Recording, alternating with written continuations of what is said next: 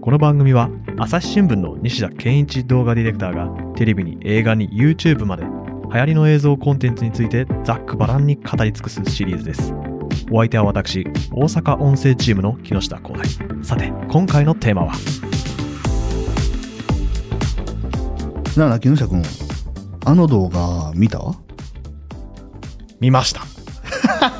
あ今回は見たわけね 今回は見ましたそううん珍しい ね、はい珍しく3回 目にしてようやく見てきましたようやく見た、はいああそうもともと見てたわけじゃなくてようやくちゃんと見たあーもともと見てましたおい これねこれ姿勢ね姿勢、はい 姿勢は、はいありがとうございますそうでねはい、そういうことでええまあ今回多かったからねそうですね、えまあ、正直に言うと見てないのもあるんですけどえみんなあるんかい あるんかいおおはいむね見ました、はいはいはい、はい、え何ですか何の動画って僕言いましたえっとですね今日、ええ今回いただいてたのが結構多くてですねそうなんですよ今回多いんですよ1234本4本ですかねそうですね、はい比較の話がしたかったからみたいなところかな。そうですね、はいえええーっといただいてたのを順番にご紹介しますと、はいまあ、映画「マミー」2014年はいの映画ですね、はいとアニメの「ゾン100はいはい。」えーと映画これ邦画ですけど「ヤクザと家族そうですね。はい。」で最後がネットフリックスの映画で「千尋さん」そうですね。ですね、。この4本いただいてたんですけど、はい私、千尋さん以外はあの見まして、はいはいはい、はい。千尋さんもざっとあの画面だけ、あ、こんな感じかというふうにそうそうそう。今回はね、見た画んですけども面だけで全は然い。いい話です。はいはい。あのーコラムの方ではね、うんえっ、と、マミーと、えっ、と、ゾーン100の方を書かせてもらったんですけど、はいまあまあうん、あの、他に紹介するならばという感じで、ヤクザと家族と千尋さんを、えー今回紹介したいなというところでございます。はいはい。まあ、これはそれぞれどういう映画かっていうのは、まあ、後々言おうと思うんですけど、はいはいはいまあこれに共通する課題、課題というか話題っていうのはどういうところなんですかあのね、あの、今回のこのコラムのあのタイトルでもあるんですけど、はいアスペクト比。アスペクト比でまた知らんわ難しいみ言たいな葉がね、出てきましたけれども。普通知らんわね、このはいね。ニッチっすよね。まあそうかな。まあでも意外と若い子知ってるんですけどね。あああ、そうですか。のースマホの写真とかね、うん。そこで何対何の写真を送ってくれ、どうのこうのみたいな話があなったるりするほんど。で、はいこのアスペクト比っていう言葉が、意外と若い子にはうん、こう、受け入れられてる言葉かなというふうに思いますね。なるほど。では、まあ、うん今日はそういうお話をぜひ深くしていけたらなと思います。よろしくお願いします。よろしくお願いします。じゃあ、自己紹介をお願いします。はい。えーと、朝日新聞で、えーと、動画ディレクターをさせていただいている西田と申します。もともとテレビの業界で働いていまして、転職して、えー朝日新聞にやってきました。今は、えードキュメンタリーなどを作っています。はい。そして、私が大阪音声チームの木下光大です。よろしくお願いします。よろしくお願いします。はい。。そして、来たよ。来た。言うてみるもんやね。本日特別ゲストをお招きしております。遅い紹介が遅いどこまで待たせるつもりなのかえ何分経ったんですか ?3 分、4分は経ったよね。俺はいつ喋り出したらいいのか、ずっと待ってる。首をなんかちょっと振ったりしてさ、なんかうなずいたりして、ちょっとなんかアシスタントディレクター的な動きして、めっちゃ喋るやん俺がチームパーソナリティだっつうん だよ。ばい、やばい。 こんにちは。めっちゃ喋る。はい。。今回のゲストです。神田大輔さんです。よろしくお願いします。はい、よろしくお願いします。神田大好きです。あねはいいやーもうね、あの、第1回、第2回と散々いじり倒してきた回がありましたうね。ん。主に木下君がね。本当にさ、俺ブロックとかしねえっつうんだよ、本当にさ。何なんですか、あなた。そう、やめてくださいあの第2回ですかね、コミュニティに西田さんが入ったら神田さんがブロックするんじゃないかってそういうね、なんか私が横暴だみたいな印象付けをされると、リスナーさんたちがね、あ、やっぱ神田さんって怖いんだ、もう聞くのやめようってなったらどうするんですか自分の好感度ばっかり上げて上げて上げ倒して。違う違う違う違うえどうなんですか、その辺はちょっとね、もう勘弁してくださいよそう。う時はですね、まあ、神田さん以外の私たちの番組うをん聞いていただいて。そうですね。いやいやいやいやいやいやいやいやいや何いじそれりいじり倒して終わるわけ。それすごいな。いじり倒しきるんやな。あの、陰で悪口言ってるだけじゃちょっとね、あの、ダメだといやいやいやいや、全世界に向けて陰口発信するのやめてもらえる、本当にね。表口ということで陰口と思ってへんからどんなやり口なんだっていうね。いやいや、それはね、あれなんですよ。あの、何何僕らが、えっ、と、ちょっとね、なんでしょうね、あの、後ろめたい感じがあるというか、何ですかこういやいや、そうね、後半に言うかもしれないですけ ど、なんかこう、あの、朝日新聞、ポッドキャストって、ちょっとこうね、FM ライクじゃないですか。そんなことないよね。いやいや俺はどうやったそっんなわけて AM、AM 育ちのね、いやいやいや人間ですよ、私なんか。本そ当れにで、ちょっとこう、ベタベタの AM っぽい番組があってもいいんじゃないかっていやいやいう、この話から始まったんで、まああ、そうそそううなそうんそうで。すか。そうなんですよねえそれにしては本当に私もね、ポッドキャスト普通に聞いてて、私の名前が突然出てくるんで、 本当に映像の勉強になるかなと思って聞いたらさ、 自分いじくられてるなっていうね、驚きの展開ですよ。ああはっはっはじゃないんですよ、本当にね。大体西田なんて私、ええほとんどの、もう今日初対面に近いそうそうそうそう。っていうか、そうなんです本当にあの、ウェブ上の会議とかではね、同席させてもらうことはありますけれどはいはいはいはもい、こうやって顔合わせるっていうのは初めてじゃないですか。そうですね。こうやって、あの、本当に、あの、面と向かってお話をするのは、させていただくのは初めて、あれですか、その。の映像業界の人っていうのは、風景がみんな明石学徒さんみたいになるんいですやかいやいやいやいやいやいやいや。何なんですかしかも、明石学徒さんも映像業界から卒業されましたからあそうなんです、ね、 そうそうそう、もう辞めたらしいですなよ。んかこ。う推しの強いね 辞めるんかいみたいなね。本当に。いやー、このヒゲの感じといいねうん。ただものじゃ ないなっていやいやいやいいうや。雰囲気を漂わせてるでしそんなょことはない。髪の毛の遊ばせ具合といい。何ですか何ですか神田さんだって前やってたじゃないですか。あれ、知っ髪てまのす毛のかそ遊れび具合で言ったらね、あーまあまあ、僕もね、そうれそなうりそうにそう。あの、服装の柄の入り具合って いう のあーそうまそあうひょっとしたら、だから西田さんとは何かしら一脈通じるものがあるかもあしるれかなもしれいないとですね。ね、思ってるかもしれあないですけれどもね、まあ、今日本当はそういう3人でお送りします。大丈夫ですかはい。大丈夫ですかね。なんせあはい。の 急に締めたな。いすごい締め方も。うもういいかなって。 あのね、この木下君のこのスンとした感じね、これどうなのかと思ってますいよ。やいや、そうですどねか西。田さんそれそれそれ。あのね、ええ彼は本当に性根が悪いっていうのが僕らのああーの動画班ではもう有名ですから本当に一番悪いのは木下君だそうそうそうそうみたいですよね。性根が悪くないとね、こういう仕事つけませんから。うわ、認めていく。認めていくスタイ ル。いや本題行きましょう、本題。はいはい行きましょうはい。アスペクト比。おーはいはいはいアスペクト比話しましょう。はい。ははいい。で、西田さん、アスペクト比ってそもそも何ですかえっとね、画面の縦横比のことです。うん。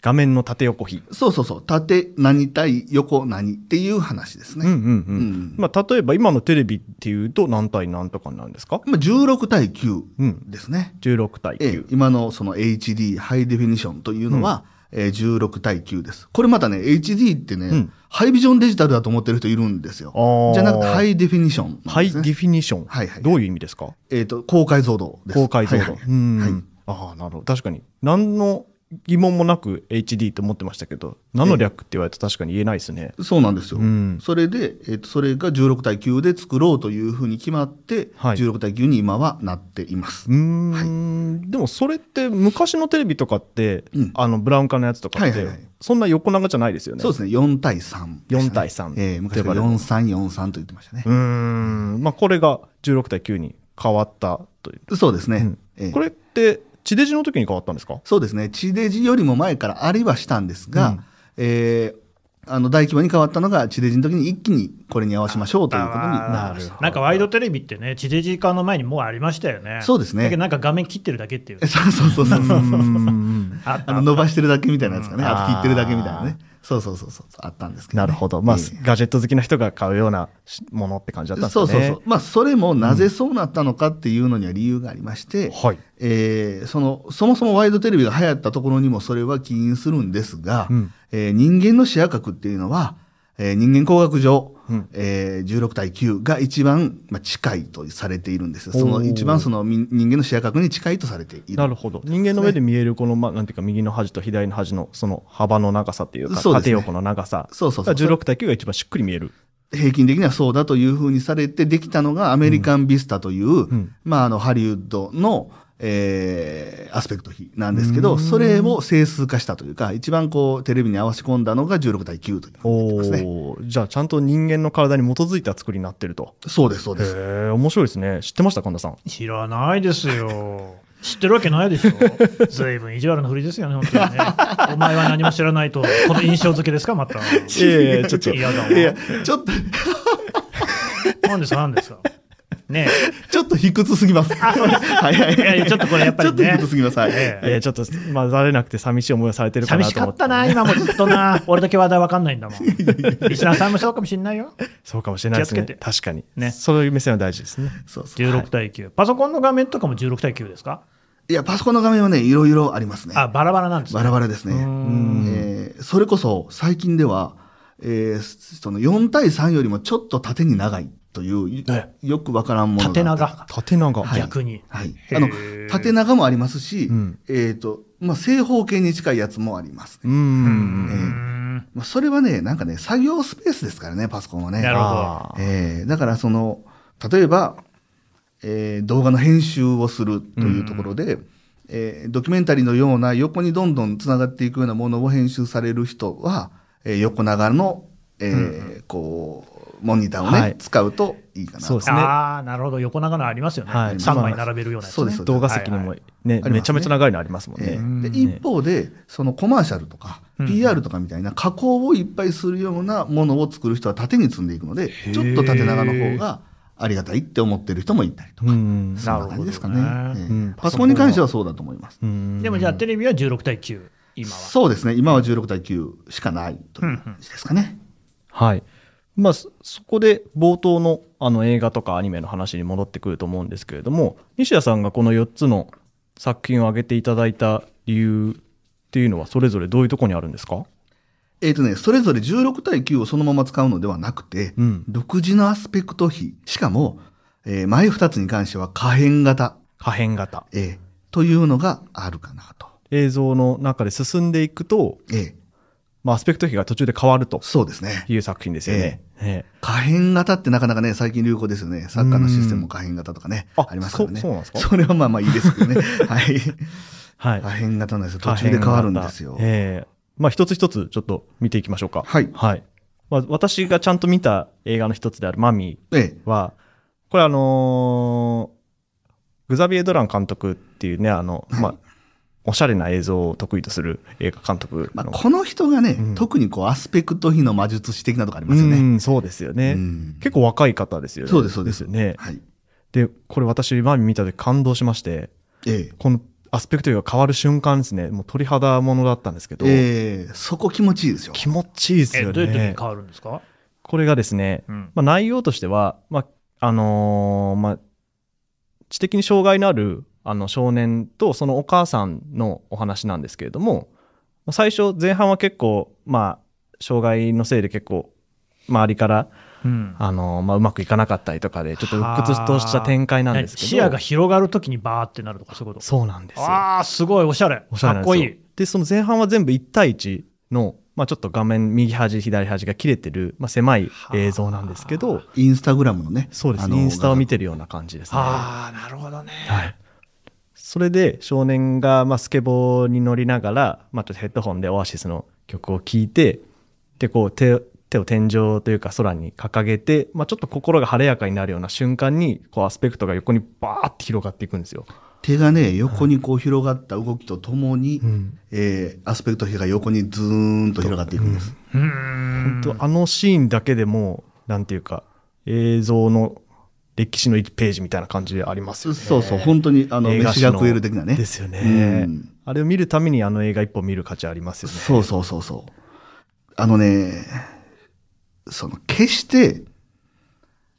その、まあ、この映画自体が超名作かってい うと、そんなこと言っていいん ですかあの、まあ、人によってあると思うんですまあまあまああの、万人が超名作だというようなものではないと思うんですけど、あのシーンだけに関しては、もう誰もがすごいと言いますよ、うん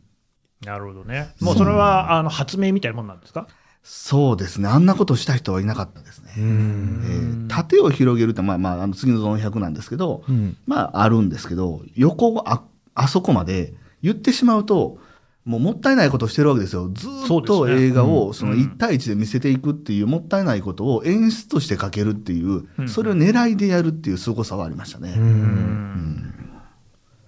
そうですよね。はい。はい。そして、今ちょっと出ました、ゾーン100。ええ。えーと、ゾーン100、まあアニメでも最近映画でも、てかこれね、すごい展開だなと思うんですけど、これもあらかじめ映画も撮っておいてアニメもっていう、こう、ええメディアミックス型なんですよね。初めから映画ってそう結そ構うそう冒険的じゃないでもうすか。撮ってて、で、アニメで流しておいて、で、途中で映画もやってるよ、ドーンみたいな感じなんですよへね。え。まあまあまあ、それを置いといて、うんこのアニメのゾーン100のい第1話なんですけど、はい。まああの、えーっとね、主人公が、えーまあ結構有名大学の、えーラグビー部うん。だったんですよ。はい。で、それが就職活動をして、広告代理店に入るんですよ。うん。で、その広告代理店がクソブラックで、うんうんうん。うんうんうんええ、もう思いっきりブラックで、あーどんどんどんどんこう人間としての、あの、尊厳を失っていくと。はい。で、えーそのブラックになったなっていう瞬間から、うんブラックだって気づいた瞬間から、えーシネマスコープといんう、上下が黒はい。で入るような横長の画面に変わるわけです。はい。で、色もどんどんどんどん落ちていくわうけです。ん。そう、色もちょっとびっくりしました、これ。えーどんどんどんどん落ちていくんですけど、その、ある日起きたら、 はい。えーゾンビが街を徘徊していいるわけです。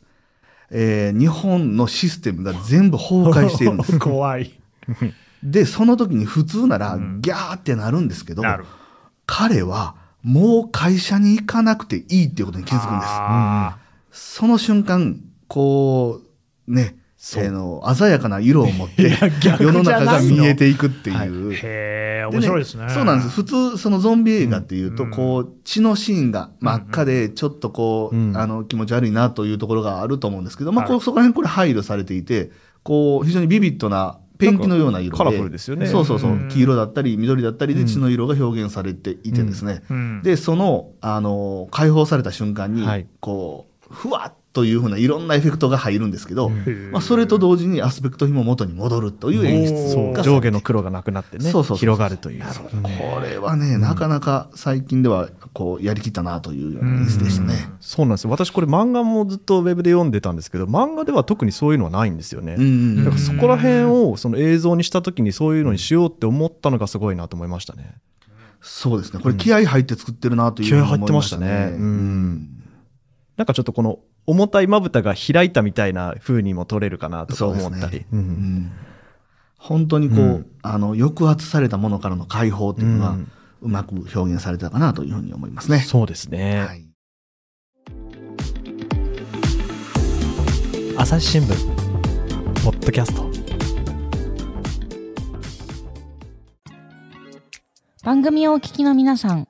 朝日新聞ポッドキャストには他にもおすすめの番組があります。新聞一面じゃなくても大事なこと、SDGs を話そう。月曜から金曜日まで多彩なテーマをお届けします。どこかの誰かの人生の匂いがする番組とリスナーさんから好評です。SDGs を話そうで検索してみてください。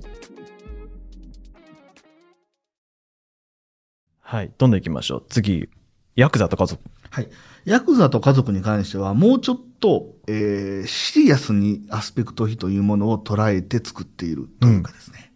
えーまあ、主人公が若い時に、えーまあ、いわゆるヤクザに誘われて、はい組員になり、うんある事件を起こして、まあ、事件を起こしてというか、まあ、巻き込まれて、えー服役するわけです。で、服役から戻ってくるわけなんですけれども、はいその時代とともにアスペクト比が変わっていく。うんうん。これはね、なかなかやったなと思いましたね、これも。うんええこれあの昔の映像もね、はいはいそれこそ色味に関しても、まあ、あの深作金次さん的なテイストああ、なるほどねで。作られていてあでー途中そのまま時代が進んだ時にアスペクト比はそのシネスコのまま変わらないんですけど、はいなんとなくたけし映画的な、おお。あの色アウト合いレイにジ的変わなりうん北のブルーみたいな。はいうんで服役後は今流行りのちょっとログ感の残ったような淡い色合いになり、淡い色その場合は4対3になるんですよ、へえ。横が切れていくんです。うんあーこれがなかなかね。そうなんですね本当に現在の話になった時には16対9になるっていう、んなかなか挑戦的な、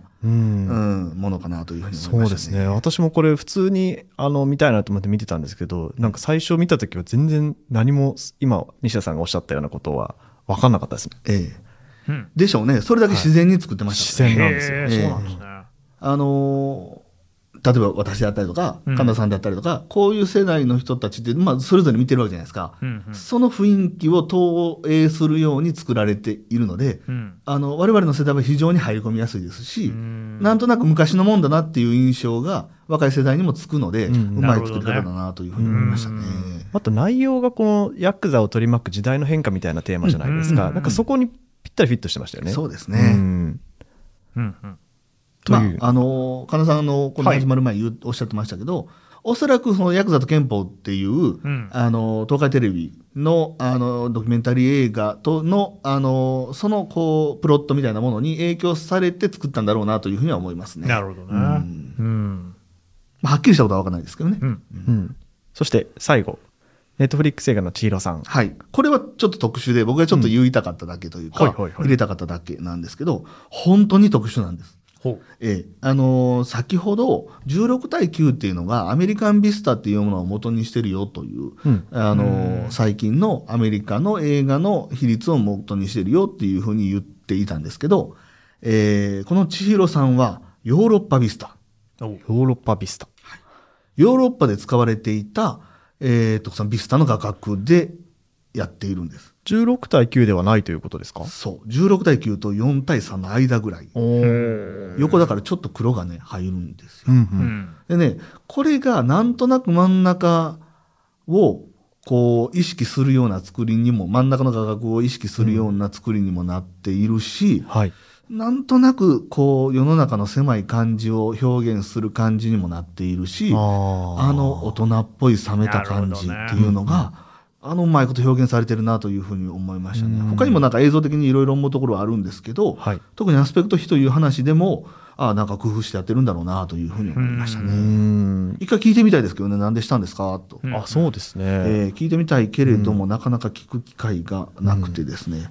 確かのにやっぱりね、マミーとかゾン100の方が取材としては、あの分かりやすかったので、そうですねこれもね、格としては意図が分かりやすいですよね分かりやすかったのそっち取材しちゃいましたけどね。うんうんそうですね。神田さんはどうですか映画とかって結構見られますか見ない。 見ない。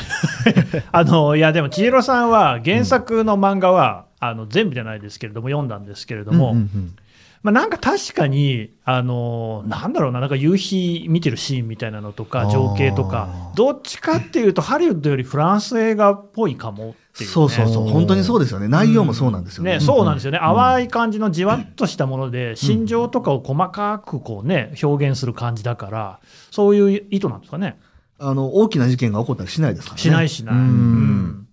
あの、すごいね、わかるっていう感じ。ああーの、おうん、これまた、あの、ちょっと語弊のある言い方ですけど、はい。大人になればなるほど、わかるって感じになるんですよね。ああ、じゃあまだ私には分かんない。いや君結構いい年だろ、もうさ、若者ぶってんじゃないよ、もう30だろ、まだ、ままだ28なんであそうなんだ、まだ28もうすでもごうざい荒ますさじゃないか、いえいえいえ、荒さ29か俺ら。はアラフィフだよ、この野 郎、俺48だよ、 はい、ね、でもそういうアスペクト比みたいなのが、そういう表現として、こういろいろなこうね、えーやり方で工夫されているっていうのは、やっぱりまだまだ例外的なことなんですか。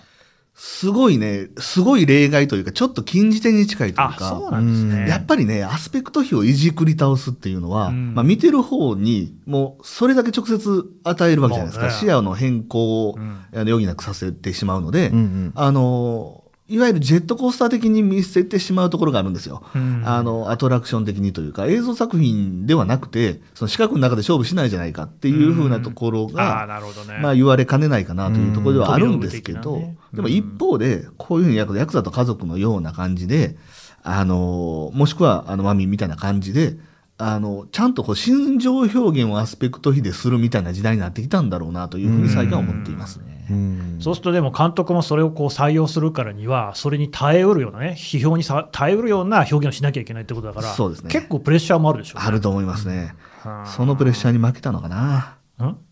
何がですかえ、いやいや、マミーね。あ、まあまあ、そうそう。それはあるかもしれないです、ね。あーなるほどねはいそういかやいやそう最近ちょっと引退をね。そうなんです。このマミーのグザベイドラン監督、最近引退を表明されまして、相当若いんですけど、もうなんかその後に作った作品がなかなかヒットしなかったっていうので、結構ね、あの、精神的にきつかったっていう話はされてるようでしたいやーね。うん。まあ、これがね、アスペクト比に起因することなのかは定かではないんですけども、うんまあ、いろんな批評があったんだろうなというふうには思いまはすい。ね。というのは思いますね。うん。はい。それで、まあ今16対9をメインとしたアスペクト比の、まあ、いじる映画っていうのをはいはいはいはい紹介してきましたけれども、はいまあ、ちょっと話題を変えて、ええ。最近流行りのアスペクト比っていうのがあると。ああ、そうそうそうそうそう。あのね、4対 3?4 うん。うん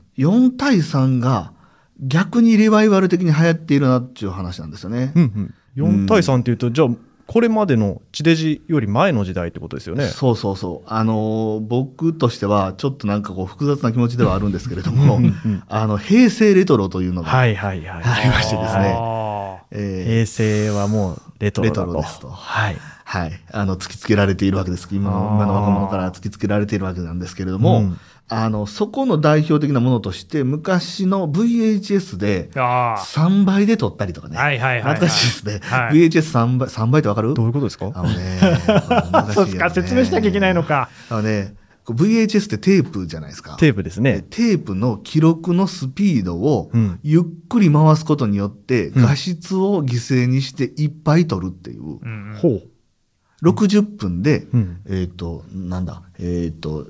何分だ60分かける3の100 180です80か。の、はいえー、と分数取れるというへえ。方式があったんですよ。あ、そうなんですか。その代わり画質を犠牲にしてるのでガビガビになるんですけど。ああ。で、撮ったような画質だったり、へえー V- VHS をコピーしまくったような画質だったりにうんうんうん。して、わざとしてえ。なるほど。横を切るというようなものがエモいらしいです。あーなんかチェキの流行っぽいですね。あ、そうそうそう、そんな感じでしょうね。ああ、そっか、チェキは1対1ですかねチ。ェキは一対一でかもアな。スペクト比はともかくとして、アスペクトというか知らんけど、写真の場合は。うんただ、あれって要は、今、みんなデジタルでね、あうんとスマホで撮れやなんでも綺麗に撮れるじゃないですか。はいはい。じゃなくて、もうアナログで、正直、写真とプリントとしての質はそんなに高くないんだけれども、そこにこうエモさがあったり、あとはもうその瞬間、レタッチとか全くかけられないから、で、その1個しかないでしょ、そうですってね。いうようなあたりが、逆にこうとりわけ若い人なんかに人気ああーそれで言うと私も確かに大学の時になんか旅行とか行くと必ず映るんですを持ってくる女子とかいましたね。うるんと。うんうんうんそうだよね。今はね、逆にそれをうん、一眼レフでそれを再現するための、こううつレンズっていうやつがあったり。そんなのがあるんですか、そうなかなか良くない名前です。うつレンズっていうね。ええなんか良くない名前ですね。ええ っていうのがね、あったりしますね。えーでもじゃあその、あえて4対3にして、レトロ風にしてるってことですか、まあ、僕らから見るとレトロには見えないんですけど、私は昭和の生まれですからえねえ。ただ、彼らとしてはレトロなんでしょうね、おそらくね。可愛いらしいです。うんただ、そのね、これあのマクドナルドの CM も最近こう、あの平成バーガーって言っあったあってたやったんですけはいど、はいこれなかなかの批判を、ありましたよね。ええ食らってたんですよね。うんなんでですかあのね、その、それだけにとどめといたらよかったんですけど、うん完全に僕たちの世代をバカにした作りやったんですよね。まあそう。意図してたかしだけど、 そう伝わったっていうね。そうそうそうそううんバカにしてるような。ええ、バカだみたいな感じで、あの、当時のギャルだったり、ああのそういうふうな世代を、なるほどこうちょっと揶揄するようなね作っていたというねあ。。うんまあ、逆にね、 うんえーウイニングイレブンっていう、まあ、うんゲームが、あのサッカーの。そうそうそうそおう、ーあるんですけウイイど、レですねそうそうそう、うんそれの5年ぐらい前の CM に、うん。あの、逆にすごい評判の良かった、まあ、平成レトロ的なほうほう。作りの CM があったんですよ。へーまあ長い CM でね、2分ぐらいある CM なんですけど、うんあの、あの時流行ってたよねと。うんで、その時の、あの、部屋の様子とかうが、んすごいこう、精細に表現されていて、あー当時の感動をうんもう一回体験してみませんかっていう内容なんですけど、へーまあ、ちょっと泣けてくるよね。なるほど。 ええああ、あの頃、友達と見たな、みたいな。そうそうそうそうそう思い出をね。あーなるほどねええなるほど。よそういう寄り添い側の CM にはなかったのかな。なるほど。ううんんなるほど。まあ確かに、あの、平成をレトロと呼びたくなる気持ち、私、今平成7年生まれなんですけど、うんでちょっとわかるような気もしていて、ってええいうのも、多分、平成レトロで盛り上がってる世代っていうか、楽しんでる世代っていうのは、多分私よりも、もうもうだいぶ下だと思うんですけど、ええ平成を、平成には生まれてるかもしれないけど、ええ体験っていうのを、その平成らしいものの体験っていうのをはいはいはいはい、直にしてきてない世代だと思うんですよね。あーで逆に私とかでも、まあ、95年の生まれなんで80年代とかええのものとかって逆にすごい新鮮に見えるはいはいはんい。ですうよん。その親とかは当たり前に体験してることでもえでもかといって歴史の教科書に載ってるようなことでもないええしえなんかぽっかりと抜け落ちてる時代みたいなうん印象があってなんでそういうなんていうんですかねその時期の昔の写真とかえうんまあちょっとバブル遺産みたいな建物とか見るとうんあなんか面白いなっていうかおしゃれだなっていうふうに思いますよね。それはまとめて総じて言うと若者ぶってるってことでいい、うーん、まあ若者なんでね。 そうそうそう。えっとね、 Z 世代。ええまあでもちょっとわかるかな。あの廃墟ブームとか若い子好きだもんね。そうですよね。うんだからそこに通ずるものがあるのかなって思いますうね。ん確かにね。朝日新聞、ポッドキャスト。話はまだまだ続きますが続きは次回お送りします